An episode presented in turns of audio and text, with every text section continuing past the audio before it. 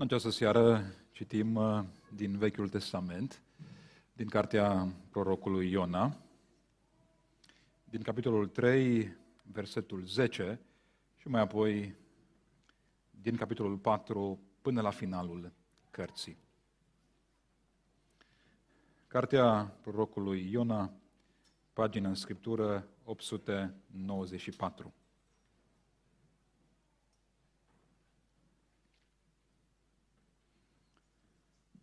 Dumnezeu a văzut ce făceau ei și că se întorceau de la calea lor cearea, atunci Dumnezeu s-a căit de răul pe care se hotărâse să le-l facă și nu l-a făcut. Lucrul acesta n-a plăcut deloc lui Iona și s-a mâniat. S-a rugat Domnului și a zis, Ah, Doamne, nu este aceasta tocmai ce ziceam eu când eram încă în, țărâna, în țara mea, Tocmai lucrul acesta voiam să-l înlătur fugind la Tars, căci știam că ești un Dumnezeu milos și plin de îndurare, îndelung răbdător și bogat în bunătate și că te căiești de rău. Acum, Doamne, ia-mi viața, căci vreau mai bine să mor decât să trăiesc. Domnul a răspuns, bine faci tu de te mâni.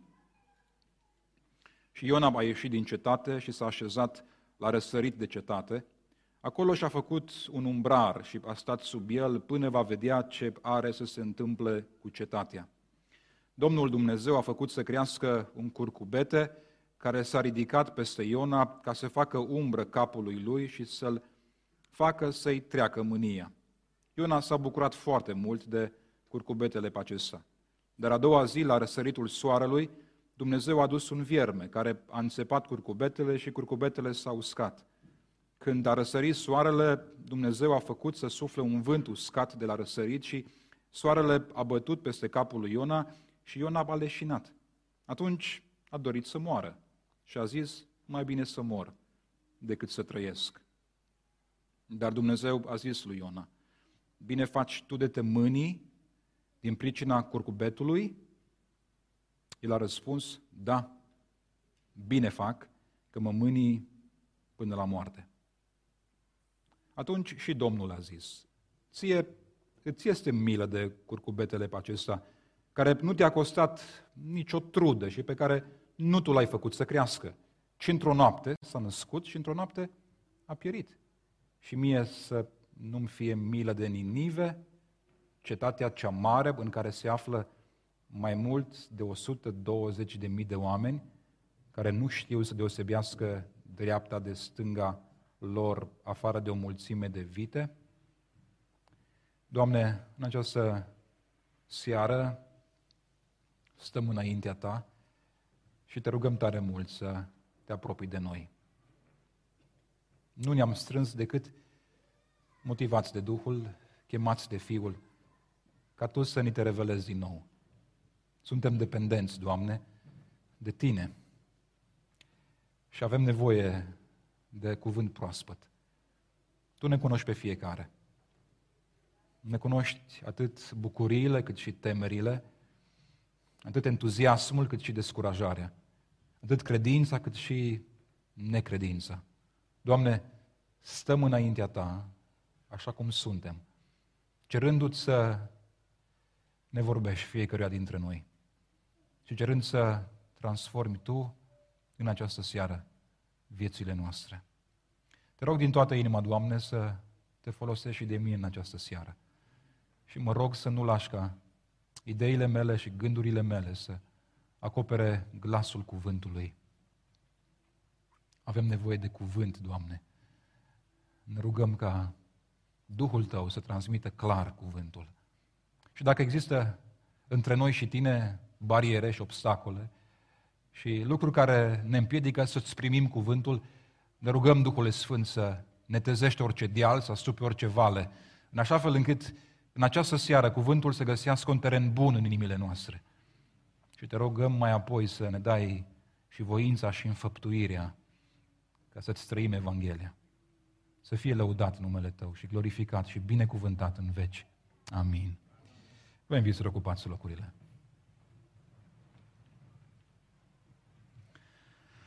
Este o bucurie deosebită ca în această seară să vă pot sluji din nou prin predicarea cuvântului. Ori de câte ori mi oferiți ocazia aceasta, să știți că mă ridic cu responsabilitate a, și cu multă bucurie. N-am altă pasiune mai mare decât Biserica lui Hristos și predicarea Evangheliei. De aceea, în duminica trecută și duminica aceasta de dimineață, am încercat să vă transmit câte ceva din felul în care Biblia prezintă biserica și din felul în care Biblia înțelege închinarea. Cred că aveți un mare har ca biserică, un mare har pe care nu-l au foarte multe biserici de astăzi, și anume harul de a produce o reformă, harul de a schimba ceva, harul de a educa o nouă generație în legătură cu ce înseamnă biserica și în legătură cu ce înseamnă închinarea. Piața este plină la ora actuală de fel și fel de biserici. Fiecare biserică se promovează printr-o filozofie distinctă de toate celelalte. Biserica lui Hristos însă este una singură. Hristos n-a fost împărțit. Și biserica se validează pe sine în măsura în care trăiește Evanghelia și în măsura în care se definește nu prin prisma nevoilor noastre, ci prin prisma conținutului Evangheliei. Însă, chiar dacă uneori noi oscilăm și chiar dacă deviem de la cursul Scripturii, Dumnezeu nu este un om care să renunțe. Nu este o persoană care să cedeze. Nu este cineva care să se descurajeze. Dumnezeu este atât atotputernic, cât și credincios în raport cu atotputernicia sa. Astfel, atunci când noi începem să deviem, Dumnezeu nu ne lasă în pace. E un Dumnezeu care continuă să ne caute, un Dumnezeu care nu renunță la ei săi, un Dumnezeu care continuă să investească. Și în această seară, cartea Iona, în care vom privi, doar în jumătate de oră, nu vă speriați, chiar dacă sunt patru capitole, n-am să trec prin ele amănunțit.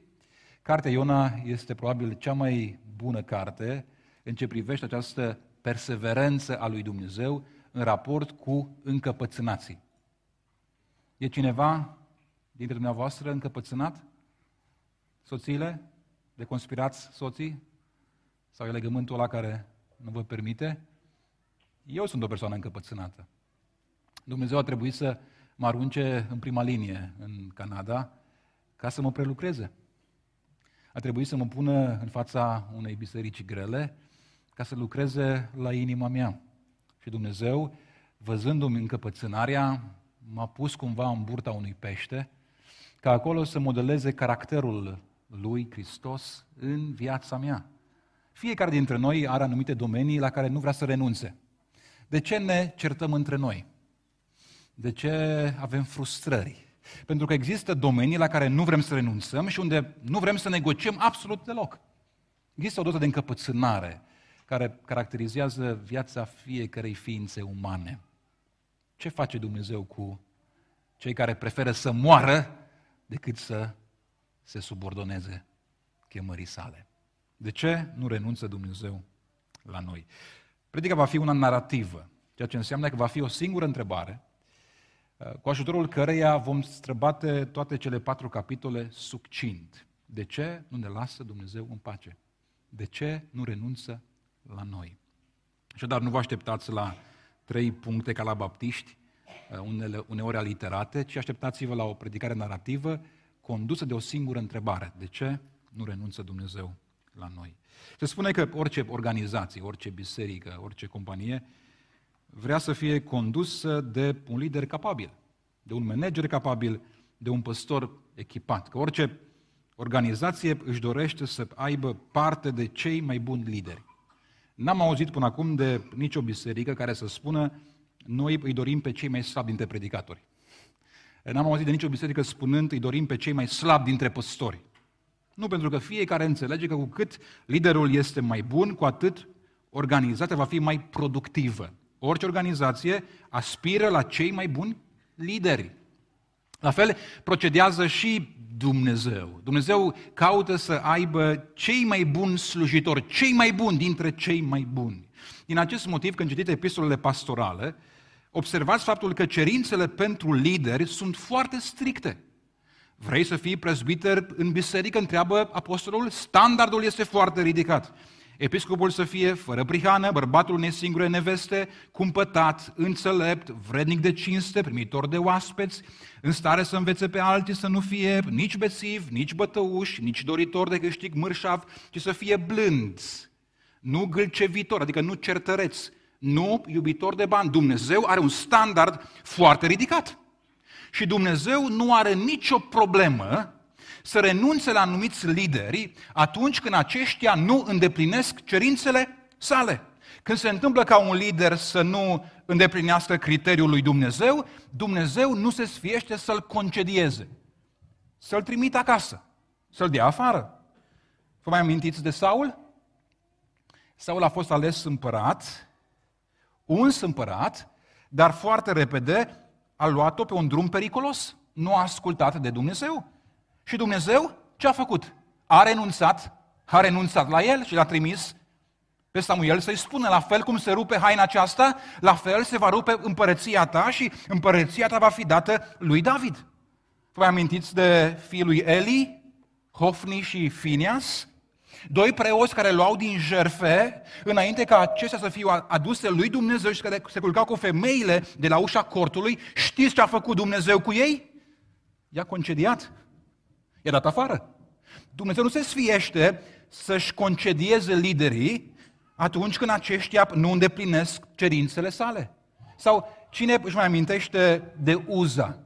Cel care a întins mâna spre chivot ca nu cumva să cadă chivotul din car. Știți ce s-a întâmplat cu el? Dumnezeu l-a omorât acolo pe loc. Dumnezeu nu se teme să intervină atunci când liderii săi nu îndeplinesc cerințele sale.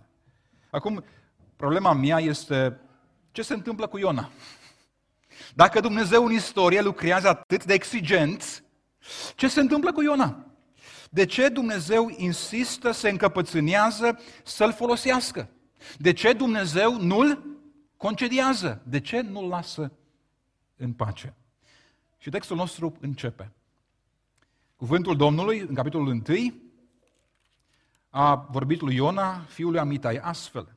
Scoală-te, du-te la Ninive, cetatea cea mare, și strigă împotriva ei că răutatea ei s-a suit până la mine. Faptul că Dumnezeu îi vorbește lui Iona nu trebuie deloc să ne surprindă. Potrivit cu Cartea Împărației, Iona este profetul sau predicatorul sau păstorul împărăției de nord al lui Israel.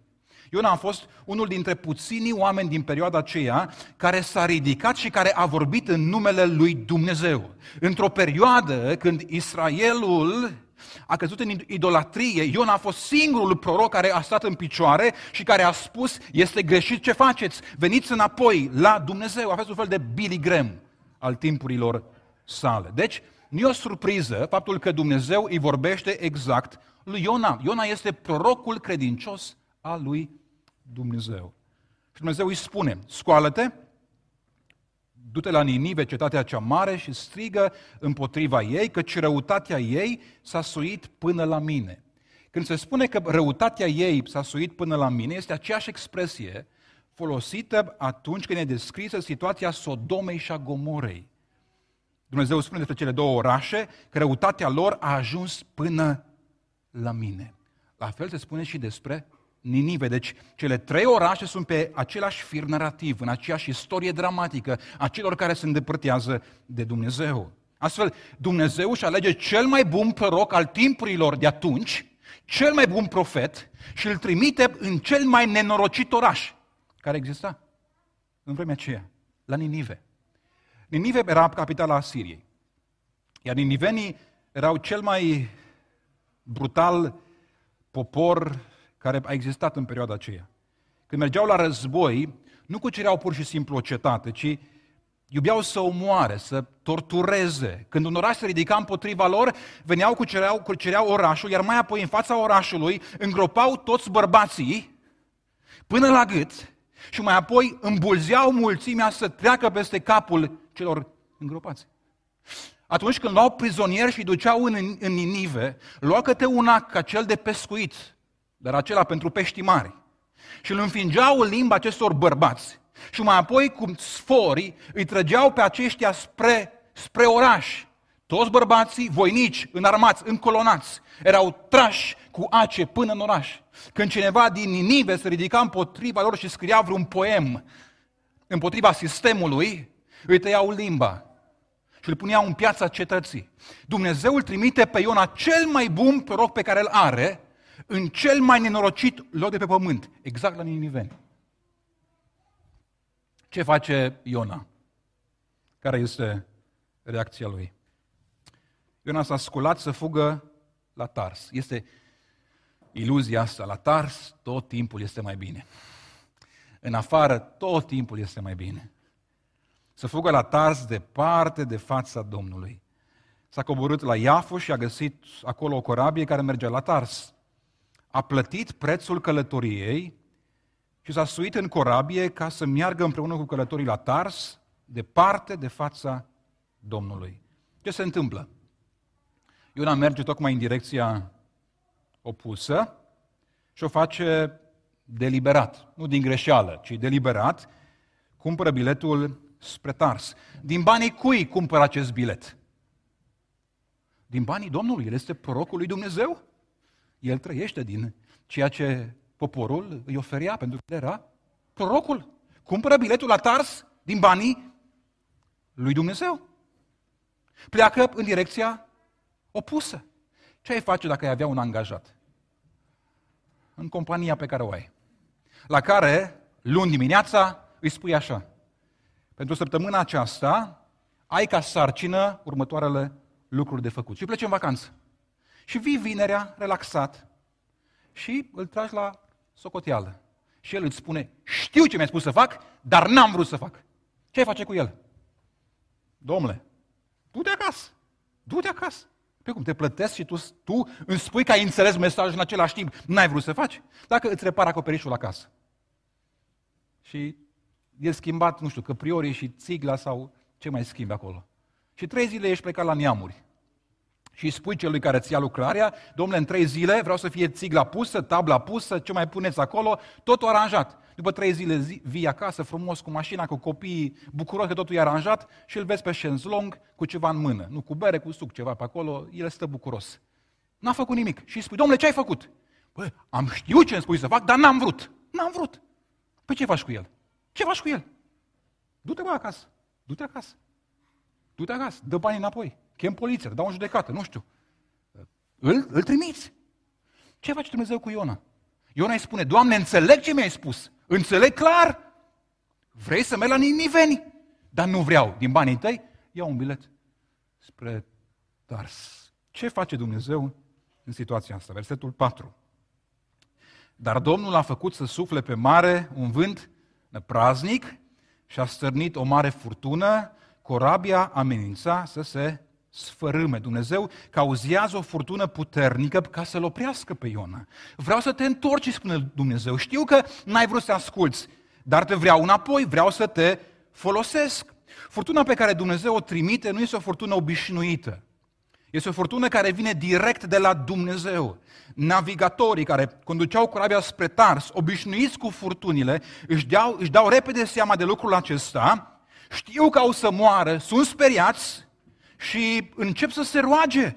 Niște păgâni, versetul 5, corăbierii s-au temut, au strigat fiecare la Dumnezeul lui și au aruncat în mare uneltele din corabie ca să o facă mai ușoară. Iona s-a coborât în fundul corabiei, s-a culcat și a dormit dus. Fiecare a început să strige la Dumnezeul lui. Vă întreb, cine se roagă? Cine se roagă? Păgânii! Cine nu se roagă? Spune sare, cine nu se roagă? Prorocul, păstorul! Ăsta doarme. Bă, cum să dormi? Cum să dormi? Ce conștiință să ai? Știi că mergi în direcția opusă. Știi că Dumnezeu generează o furtună și pune în pericol vieți la sute de oameni. Și tu cobori și poți să dormi. Cum poți să dormi? Cum poți să dormi? Păi când te cerți cu soția acasă, îți trebuie vreo 3-4 ore până te calmezi emoțional și până reușești să dormi. Un conflict minor între doi copii în familie te tulbură. Și nu mai poți să dormi. Iona, păstorul, prorocul, în timp ce tot se roagă, el doarme și doarme dus. Ia bine. Și textul continuă. De ce ar folosi Dumnezeu un om ca acesta? Când păgânii se roagă fiecare la Dumnezeul lui, Dumnezeul lor, prorocul doarme. Atunci ei au zis că sau și-au dat seama că ceva nu e în regulă. Spune-ne, din pricina cui a venit peste noi nenorocirea aceasta? Vreau să ascultați, ce meserie ai? E cel mai jenant lucru. Să faci o gafă și mai apoi să, să spui că ești creștin. ce meserie ai?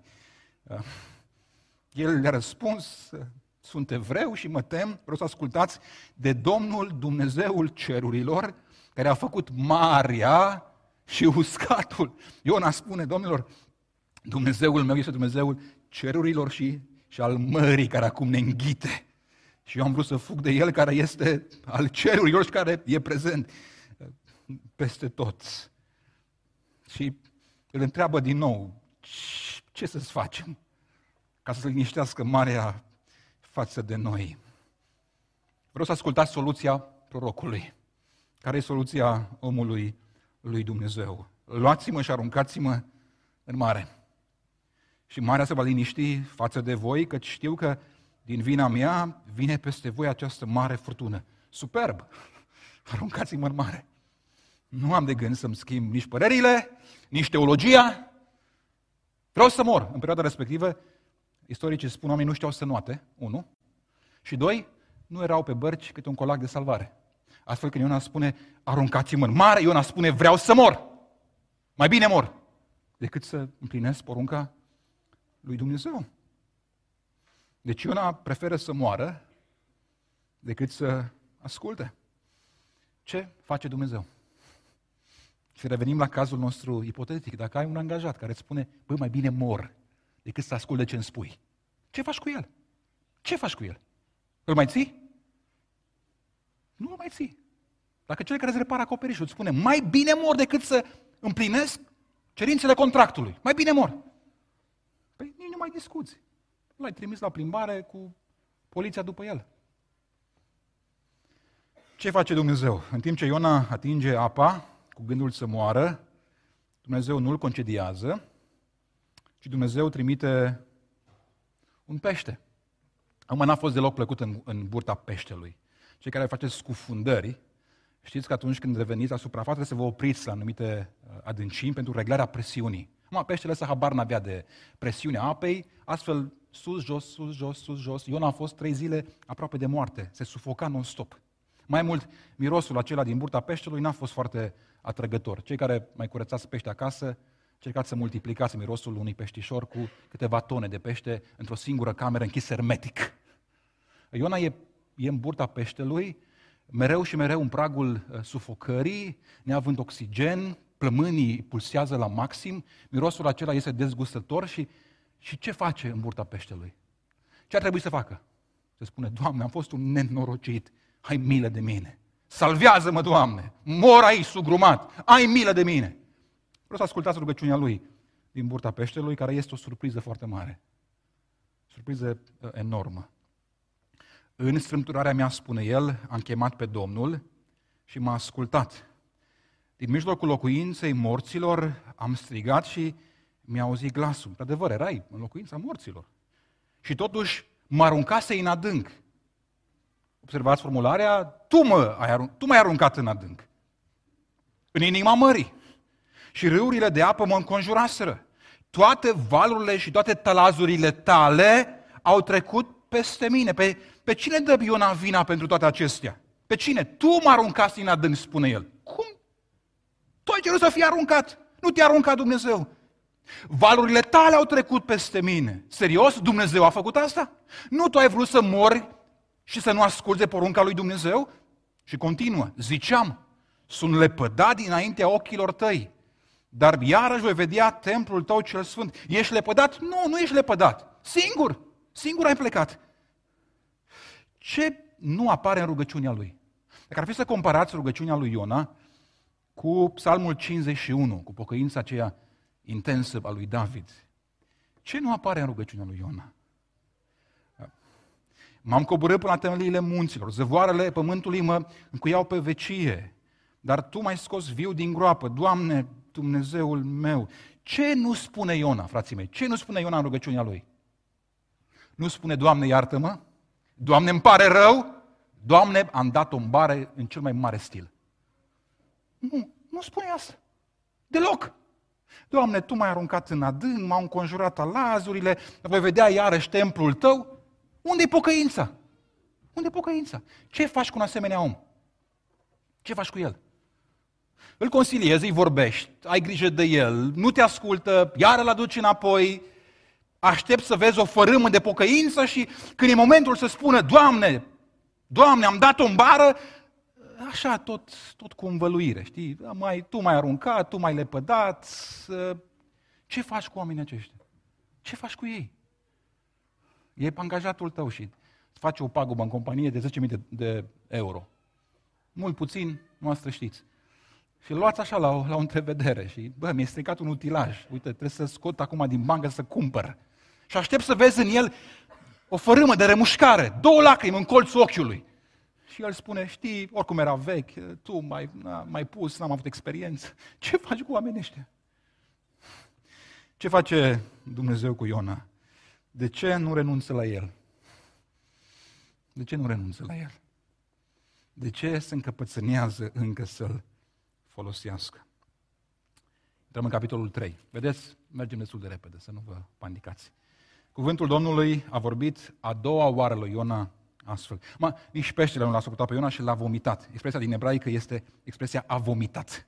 A ajuns peștele până la buza Ninivei și l-a vomitat pe proroc pe mal. Și cuvântul Domnului a vorbit a doua oară lui Iona eh, astfel. Știți care e surpriza? Dumnezeu a trebuit să-i reamintească lui Iona să predice Evanghelia la, la Niniveni după toată tragedia. Când spune că a vorbit a doua oară, înseamnă că băiatul a aterizat de pe plajă și rămâne fixat în nisip. Și Dumnezeu îi spune, auzi, nu știi că am avut noi o înțelegere, n-ai vrea totuși să mai să predici? Uite, te-am trimis aici special pentru lucrarea asta. Și Iona s-a sculat și s-a dus la Ninive după cuvântul Domnului și Ninive era o cetate foarte mare, cât o călătorie de trei zile. Iona a început să pătrundă în oraș, cale de o zi, strigând și zicând, încă 40 de zile și Ninive va fi nimicită. Cum ați categorisit predica asta lui Iona? Cum vi se pare? Predică relevantă? E o predică care satisface emoțional și intelectual încă 40 de zile, așa, cu dinții încleștați și veți fi toți nimiciți. Dacă ar, ar veni păstorul dumneavoastră și v-ar predica în fiecare duminică o propoziție, cum ați puncta predica lui? E concisă, nu? E concisă?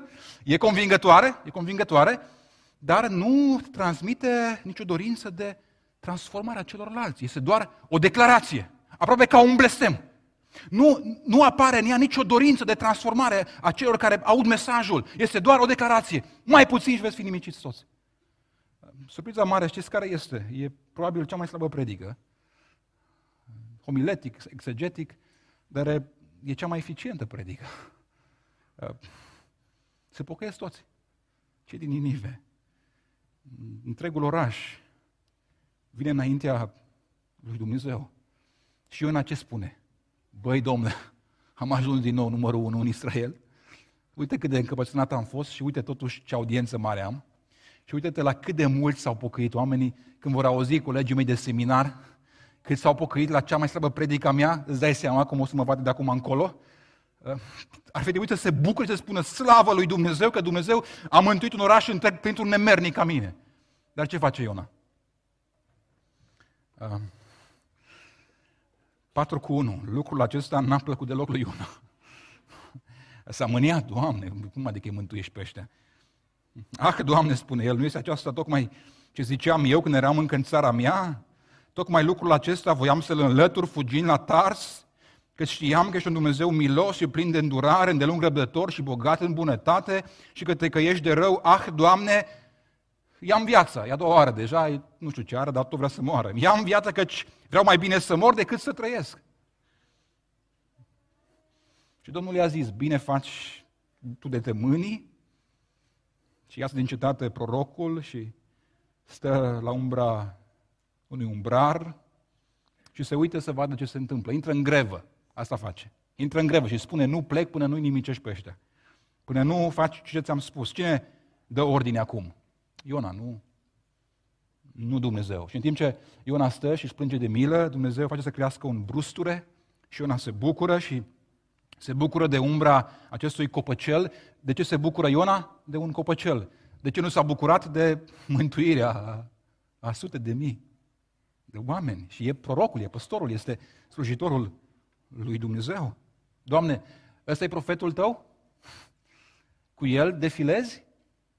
De el vrei să te folosești? A doua zi, planta s-a uscat și Iona spune, ce spune? Deja este logic. Mai bine, mai bine mor. nu faci cum zic? Îmi dau demisia. A treia oară deja spune, dacă nu se întâmplă exact în termenii mei, mai bine mor. Când a răsărit soarele, Dumnezeu a făcut să sufle un vânt uscat, a răsărit și soarele a bătut peste capul lui Iona și Iona a leșinat. Atunci a dorit ce să facă? Iară să moară. Și a zis, mai bine mor decât să trăiesc. Și Dumnezeu îi spune, bine faci tu de te mâni din pricina curcubetului? El a răspuns, da, bine fac, mă mâni până unde? Până la moarte. Nu faci cum zic eu? Mai bine mor. Nu îmi asculți dorințele? Mai bine mor. Nu lași curcubeturile să-mi facă umbră? Mai bine mor. Nu-i nimicești pe ăștia? Mai bine mor. Ce faci cu asemenea oameni? E angajatul tău care spune, bă, mai bine mor decât să ascult de tine. Decât să-ți repara acoperiș, mai bine mor. Ne da banii, nu mă interesează, mai bine mor. Ce faci cu ei? Nu-i logic să-i concediați? Da sau nu? E logic? Băi, ce pocăiți sunteți. E logic. Dați afară. Ce să faci cu ei? Nu-ți bun de nimic. Îi plătești și când să, să facă treaba, sunt mai bine mor decât să asculte ce mi-ai spus. Ce face Dumnezeu cu Iona? Renunță la el? Se pare că nu renunță. De ce? De ce îl folosește Dumnezeu pe Iona? Are istoria asta vreun sens pentru dumneavoastră? Sau nu? Sau sunt singurul care are impresia că toată istoria lui Iona este o contradicție în raport cu planul pe care Dumnezeu îl are și cu felul în care se folosește de oameni. Dumnezeu l-a folosit pe Iona pentru următorul motiv. Când ne uităm în Cartea Împărații, doar cu câteva versete înainte ca Iona să ne fie introdus ca profet al împărăției de nord, aflăm că împărăția de nord pe care Iona o păstorea a fost cucerită de către asirieni, de către niniveni. Ceea ce înseamnă că în timp ce Iona era păstorul împărăției de nord, ninivenii au venit în împărăția de nord și au început să măcelărească din cei pe care Iona îi păstorea. Și au început să, să le pună acele ace în limbă, bărbații să-i tragă spre Ninive. Au luat bărbații din, din oraș, din orașe, din sate, de la periferii și i-au îngropat până la gât în fața, fața cetăților. Iona este, este păstorul acestei comunități rupte de către asirieni. Și pentru el acele momente au, au rămas vii pentru totdeauna, încă, încă mai simte mirosul sângelui vărsat, încă mai aude glasul acelor mame care au rămas fără soți, încă îi vede pe copiii care plâng. Și Dumnezeu îi spune, Iona, te duci și îi predici la acești asirieni. Iona spune, nu, mai bine mor. Mi-au distrus împărăția de nord. Biserica e, e, e ruptă din cauza lor. Doamne, Doamne, mai bine mor. O dată, de două ori, de trei ori, de patru ori, de cinci ori, mai bine mor. Mi-au, mi-au făcut inima bucăți. Oamenii în care m-am investit cu tot ce am avut eu mai bun. Acum sunt ciuntiți. Familiile sunt rupte. Mai bine mor decât să le predic acestora. Dumnezeu spune, nu Iona, te duci și le predici. Dumnezeu spune, nu renunți la tine, nu te lasă în pace până nu le predici acestora Evanghelia. Cum vă rog să vă gândiți la ce se întâmplă când Iona pășește în Ninive. Gândiți-vă puțin. E, e cel din împărăția de nord. E păstorul rămas fără biserică. E cel care a văzut cum ninivenii au, au tăiat și au spulzurat. Acum el, cunoscut de, că, de către niniveni, acum el intră în oraș. El intră în oraș. Și toată lumea vuiește. A venit, a venit păstorul din împărăția de nord. Pășește în oraș și spune încă 40 de zile și va fi nimicită în Ninive. Și când oamenii îl văd pe el, cel rănit, predicându-le, se pocăiesc toți. Toată lumea, de la împărat până la ultimul slujitor, toți se pocăiesc pentru că cel rănit, cel cu inima frântă, vine și le vorbește despre Dumnezeu. Dragii mei, Dumnezeu îl folosește pe Iona pentru că prin Iona avea nu doar să vorbească despre har, ci prin Iona avea să încorporeze harul, avea să-l ilustreze. Uite așa arată harul. Cel rănit, cel bătut, e cel care vine și aduce Evanghelia. Dumnezeu îl folosește pe Iona pentru că prin Iona nu doar că avea să anunțe cum arată harul, ci prin Iona Dumnezeu avea să pună în scenă cum arată harul. De aceea apare în Noul Testament semnul lui Iona, care nu se referă doar la cele trei zile în burta peștelui, ci se referă la faptul că cel care avea să fie răstignit cu palmele străpunse vine și spune, a venit Dumnezeu să vă întâmpine cu har, ca voi să fiți mântuiți. Aveți răni pe care vi le-au făcut alții? Cu toții avem. Ducem după noi verdictele cu care ne-au împachetat părinții. Ne-au spus părinții la un moment dat, vei ajunge o epavă. Dacă continui pe drumul ăsta, vei fi cel mai nenorocit dintre toți oamenii. Și poate încă duci după tine de acum 25 de ani sau de acum 120 de ani, încă duci. Acel mesaj e aici, e aici. Și când ești descurajat și prăbușit, se activează și vocea aia urlă în creierii tăi. Poate ți-a spus păstorul la un moment dat, păstorul tău, de nu știu unde, de unde ai crescut. Băi, domnule, cu tine nu se face biserică. Orice ai face, orice ai spune, oricum te-ai organiza, tu nu ești în stare să stai într-o biserică. Și în crizele spirituale din viață, ți se activează din nou vocea aceea a păstorului și ți se reașează cuvintele lui, n-are rost să mai încerci, oricum vei fi doar un ghimpe în coasta altora. Poate ți-a spus un profesor la școală. Profesorii, sunt profesori între noi în seara asta? E cineva? Da? Ah, nu mai spun atunci, da. Un profesor, domnule, tu, tu nu ești bun de carte, du-te și sapă porumbul, nu știu, nu-i de tine școala. Ama se mai spune așa, poate s-au mai emancipat și în România, dar uh, se mai spune. Du-te și bate minge pe Maidan, că oricum matematica e pentru, e o altă limbă pentru tine. Tu știi, nu știi să vorbești limba asta. Și uite că trec ani și te mergi la un interviu și spune angajatorul, domnule, nu prea le ai cu matematica și îți activează vocea profesorului și cu vocea angajatorului, ajungi să spui, domnule, am să stau tot timpul acasă la părinți. Nu sunt stare să fac nimic. Sunt un om eșuat. Și se adună toate acele verdicte și se pun pe inima noastră. Și mai apoi apar relațiile. Și în relațiile dintre noi, involuntar sau voluntar, ne mai, ne mai frângem unii altora inima.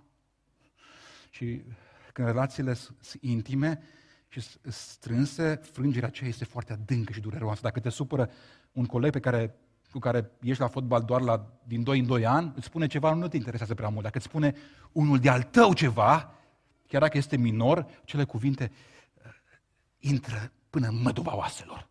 Pentru că cu cât e o relație mai intimă, cu atât ce se spune e mai adânc. Și ne trezim cu inimi frânte de verdicte și de prăbușiri în relație. Și uneori ajungi să spui, băi cu ăștia, Doamne, du-mă, trimite-mă unde vrei, dar nu la ei. Nu mai intră în casa mea, nu mai intru în casa lor, nu mai stau copiii noștri împreună cu ăștia niciodată. Doamne, mai bine mor. Uite, eu am fost în situația asta. Și am spus Domnului, Doamne, mai bine mor decât să stau cu ăștia la masă. Sunt copil de păstor și în biserică uh, și lucruri mai puțin frumoase și uh, stând pe la ușa comitetului și mai trăgând cu urechea și auzim ce spun oamenii tatălui meu, cumva mi-am jurat așa în inima mea, Doamne, cu ăștia și dacă, și dacă mor, eu nu stau cu ăștia la masă. Pentru că s-au adunat răni care mi-au, mi-au distorsionat inima. Dacă ești unul dintre acești răniți, îți spun o veste. Dumnezeu vrea ca prin tine, cel rănit, să ducă mesajul celor care te-au rănit. De ce?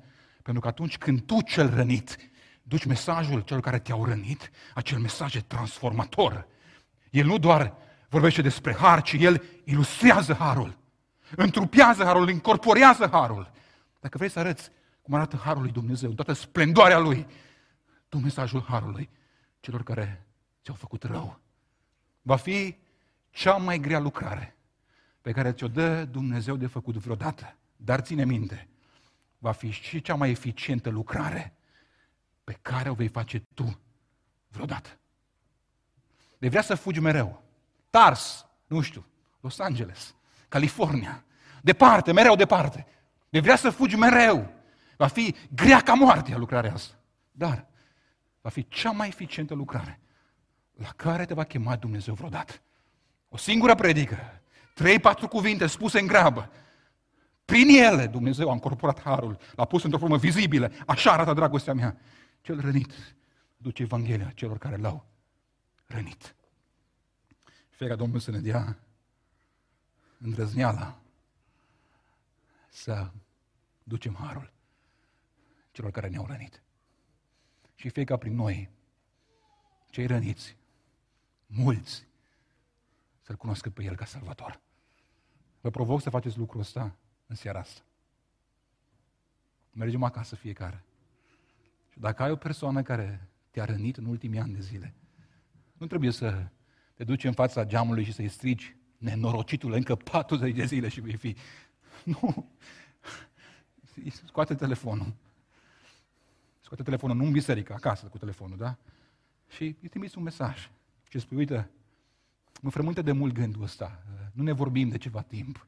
M-au rănit cuvintele tale. Vreau să-ți spun că sunt fratele tău în Hristos și seara asta am să mă rog pentru tine. Fă lucrul ăsta. Fă lucrul ăsta.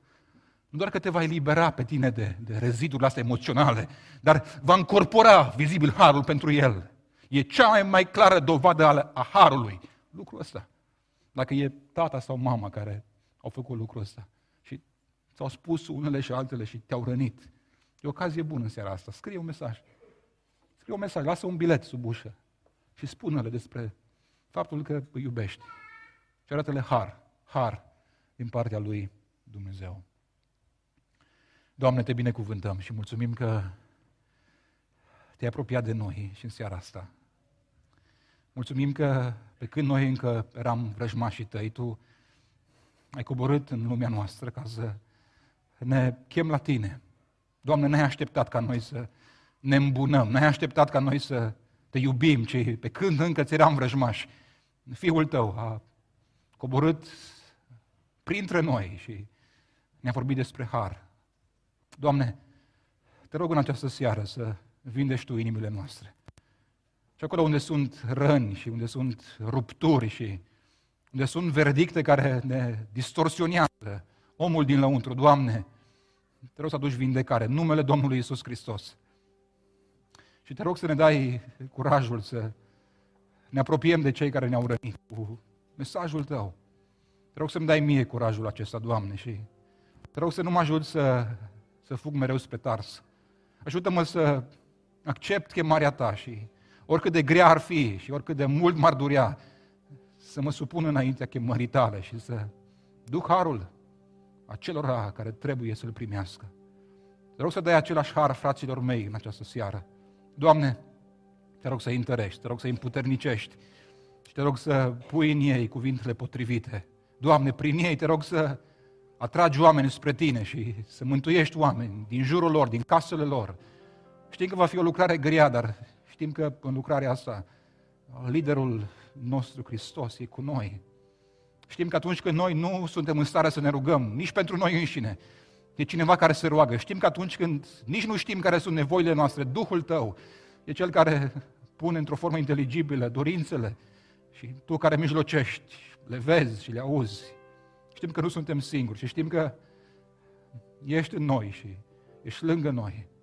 Te rog să ne conduci, Doamne, în continuare.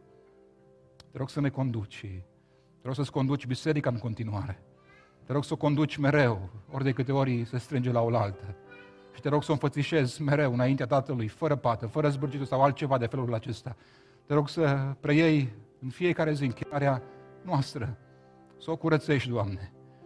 Și te rog să ne conduci mereu. Avem nevoie de Tine și credem că doar cu Tine și prin Tine putem să fim sfinți, neprihăniți și biruitori.